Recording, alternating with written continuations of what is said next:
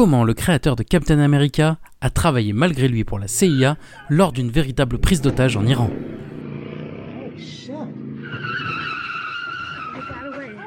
Jack Kirby, l'auteur le plus emblématique de la bande dessinée américaine, a été malgré lui l'un des héros du sauvetage le plus improbable de l'histoire des services secrets. Une mission suicide top secrète en Iran au moment de la prise de pouvoir de l'ayatollah Khomeini et de l'instauration de la République islamique. Lors du renversement du gouvernement, tout le personnel de l'ambassade américaine est pris en otage, mais six fonctionnaires arrivent à s'échapper. La CIA monte alors une opération de bluff pour les faire sortir du pays, un faux tournage de film de SF à partir d'un projet abandonné auquel Jack Kirby avait participé. C'est peut-être la seule fois de votre vie où vous entendrez que des illustrations ont sauvé la vie de personnes menacées de mort.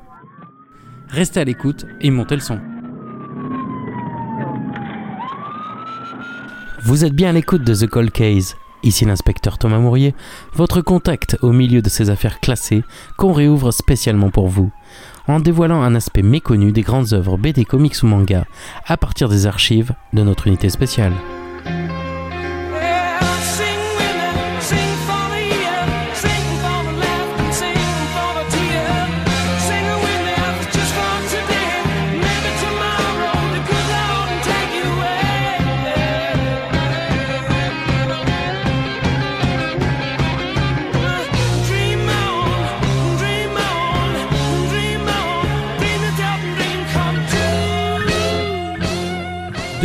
1963, l'Iran se soulève et pousse son monarque, le Shah Mohammad Reza Pahlavi, à quitter le pays début 79.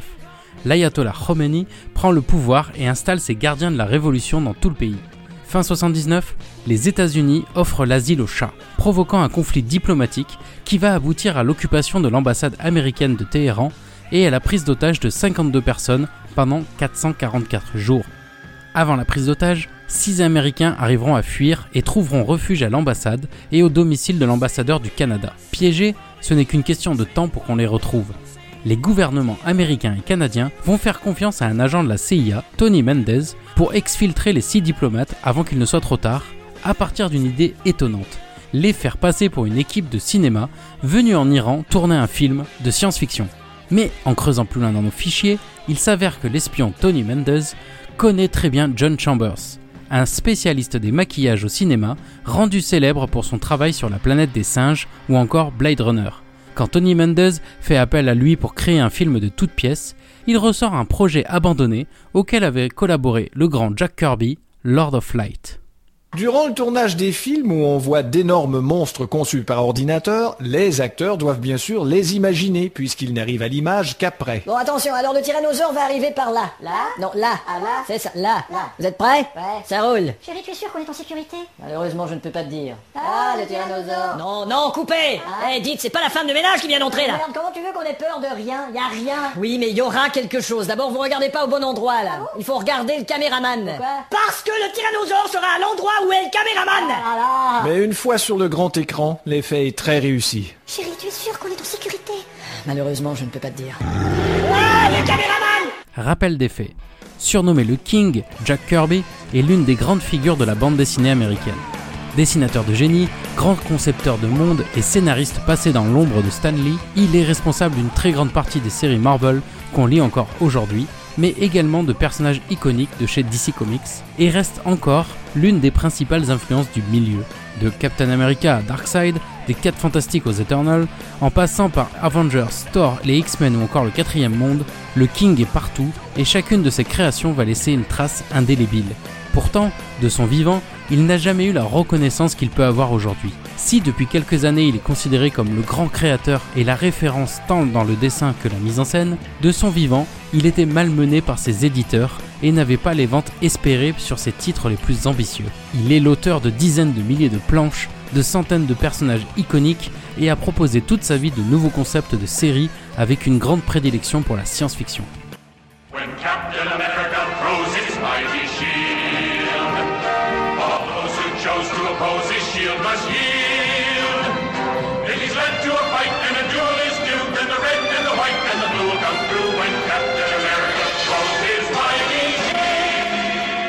Ok, Lui est connu de nos services, mais John Chambers alors Il est considéré comme l'un des plus grands maquilleurs d'Hollywood.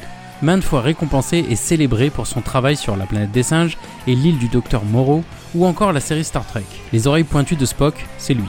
Mais en marge de sa carrière dans la capitale du cinéma, il travaille en freelance pour les services d'espionnage auxquels il vend des kits de maquillage et de déguisement. Chambers démarre sa carrière en créant des prothèses pour les hôpitaux pour réparer le visage d'anciens combattants et prend sa retraite peu après cette opération de la CIA, après avoir travaillé sur un dernier film, lui aussi d'anthologie, Blade Runner. Salut salope Apprends, s'amusant Aujourd'hui, déguisement Star Wars. Et ouais mon pote, j'utilise que les mots-clés. Restriction de budget. Bim T'es un putain de Jedi mon pote Longue vie et prospérité. Il est mort, Jim. Monsieur Spock, on a un problème, putain. Eh, mais c'est pas les répliques de Star Wars, ça. Mais bien sûr que si, putain. Par les météores de Pégase. Eh, mon vélo. Eh, mon vélo, je suis Dark Vador, mon vélo. Jetons un œil sur les pièces à conviction. Un producteur de films, Barry Geller, engage Jack Kirby pour un projet de cinéma qui ambitionne de concurrencer Star Wars. Il lui propose de créer des documents de travail d'une adaptation ciné du roman de Roger Zelazny, Lord of Light, Le Seigneur de la Lumière en VF. Un bouquin de SF ambitieux à base de colons spatiaux qui peuvent transférer leur personnalité, de leurs avancées scientifiques qui se rapprochent de la magie et du bouddhisme pour camoufler leur pouvoir. Le grand dessinateur est dans une mauvaise passe. Ayant quitté Marvel et DC, il s'engage dans la conception de design et décors pour le film, et, confiant, Barry Geller le pousse même à créer des visuels et des plans qui serviront à construire des décors de films en dur dans le but de créer un parc d'attractions dans le Colorado, Science Fiction Land. Kirby réalise des dessins somptueux dans le style de sa série des Éternels. Allez voir sur nos réseaux toutes les illustrations, les liens sont dans la bio. Et le producteur organise une grande conférence de presse avec son équipe dont Kirby, Chambers ou encore Ray Bradbury pour vous citer les pointures. Le film ne se fera malheureusement pas pour des raisons juridiques. Un projet à ranger aux côtés de Dune de Jodorowsky dans cette case de films grandioses qui le resteront parce qu'ils n'ont pas été tournés. Eh, je t'ai dit de ranger ça dans ta poche, sinon je vais t'en foutre une raclée, tu vas t'en souvenir, hein Espèce de petit salopard, tu vas voir. Non mais faut pas jouer avec moi, parce que moi, ça... Ouais, c'est bon, papy, reste tranquille, t'as craqué ou quoi? Je suis James Bond quand même. Tu peux pas tester Ouais, bon bah, un coup, bon coup de genou dans les couilles, tu vas voir James Bond par terre avec un coup de ta tête dans la gueule, ce qui va devenir. Bon, allez, la suite Revenons à la crise des otages. L'officier de la CIA, expert en déguisement et infiltration, Tony Mendez, propose à sa hiérarchie un plan compliqué pour faire sortir les otages du pays en les faisant passer pour une équipe de film. John Chambers va lui fournir le scénario et les visuels de Kirby. Il va louer l'ancien bureau de Michael Douglas pour avoir une adresse au studio, faire de fausses cartes de visite et du contenu promotionnel. Le film est rebaptisé Argo par la CIA et l'équipe du film Studio 6, Mendes Chambers, va organiser une soirée avec des journalistes pour le lancement du film et ainsi récupérer des coupures presse. L'équipe a le feu vert des gouvernements américains et canadiens, qui fournira même des faux passeports. Puis Mendez et un autre agent appelé Julio iront en Iran pour aider les six Américains à prendre l'avion avec leurs nouvelles identités. Le mensonge sera tellement gros et crédible que les autorités iraniennes laisseront partir sans problème les huit faux Canadiens d'Hollywood. C'est bizarre. Dis donc, Jamy, on serait pas sur écoute par hasard Il y a des drôles de bruit sur la ligne. Mais non, on n'est pas sur écoute. Alors tous les espions ne ressemblent pas à James Bond. Leur profil varie en fonction de la mission. Cette histoire a fait l'objet d'un film, Argo, réalisé par Ben Affleck, qui tient le rôle de Tony Mendez. Ce film, qui raflera trois Oscars et de nombreuses récompenses, sera l'objet de critiques tant de la part de l'Iran que du Canada pour les libertés prises avec l'histoire. Révisionniste ou non, le film utilise certains raccourcis et ficelles dramatiques courantes dans ce type de production.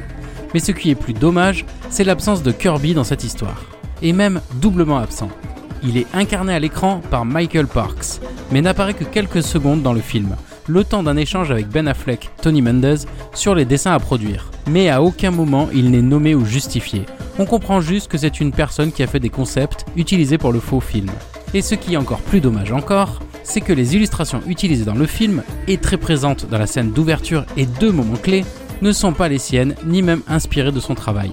Elles ont été dessinées par Mike Maher, un dessinateur spécialisé dans le storyboard et les concept art qui travaille pour Hollywood. De toute façon, sachez que Jack Kirby n'a jamais eu vent de cette histoire. Le dessinateur est décédé en 1994 à 77 ans, et cette mission et son histoire est restée secrète jusqu'en 1997, date à laquelle le gouvernement américain a déclassifié le dossier, dévoilé les documents et révélé que Mendes et Chambers furent décorés à cette occasion. Il faut savoir que pour cette opération, la CIA a réquisitionné les documents de Lord of Light et Jack Kirby, comme les autres collaborateurs, ne fut pas mis au courant.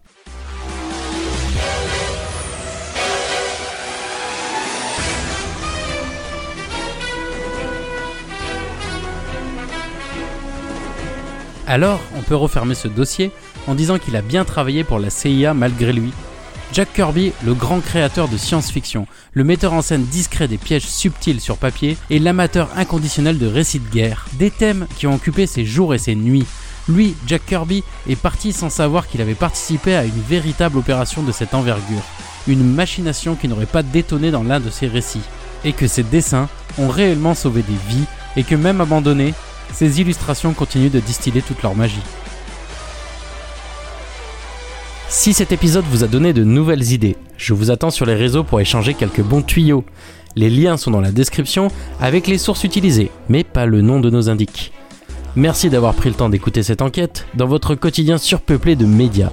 Merci aussi à Jérémy Galégos qui réalise les visuels du podcast.